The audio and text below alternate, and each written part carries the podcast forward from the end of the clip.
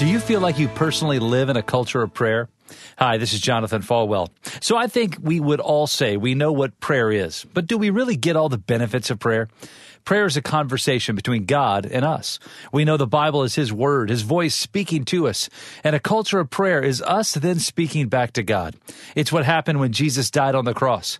We can now go boldly into His throne of grace. We can literally enter into the presence of God and talk with Him directly, bringing our needs to Him, our heart, and our worship.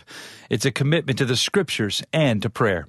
We should believe in the power of prayer. There's no question. There's no doubt. Jeremiah thirty-three three says, "Call to me, and I will hear you, and I will answer you." Hey, if God tells us to call on Him and He will answer us, then why in the world are we not passionate about talking to God? You've been listening to One on One with Pastor Jonathan. To learn more, visit falwell dot com.